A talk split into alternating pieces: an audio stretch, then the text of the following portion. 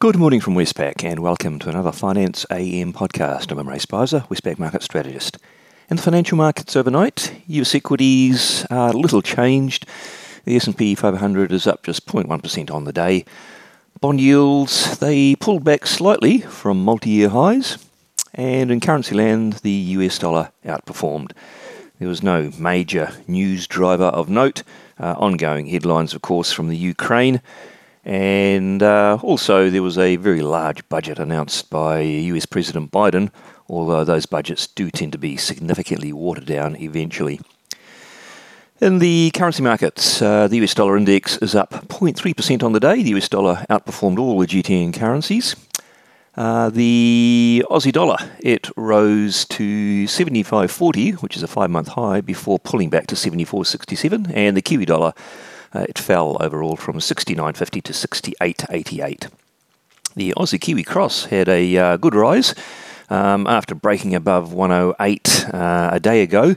It rose overnight from one oh eight twenty to one oh eight seventy, and that is a twelve-month high for the cross.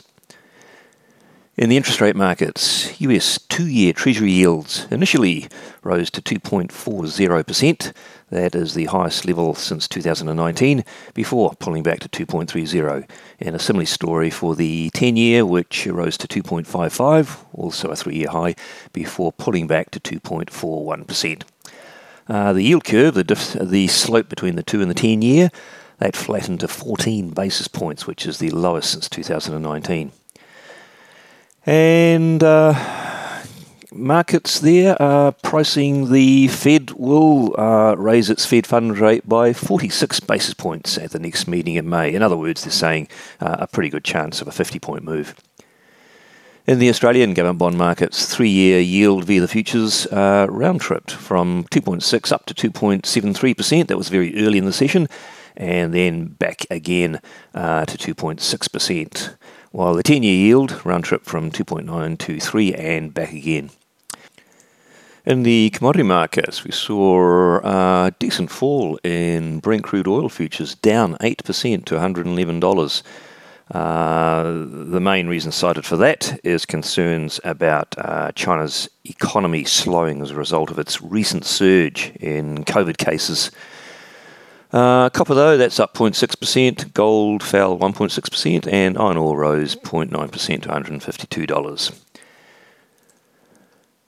The economic and data calendar uh, for the day ahead is not a great moment for the markets, um, apart from in Australia, where we will have uh, two significant items to watch.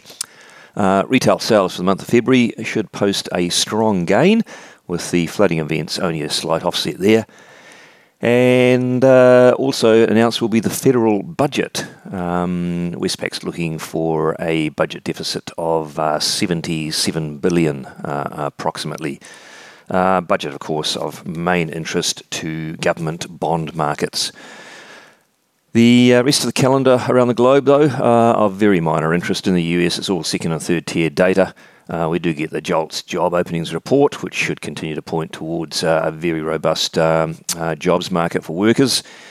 And one Fed speaker, Harker, on the podium. But that's about it. So thank you very much for listening.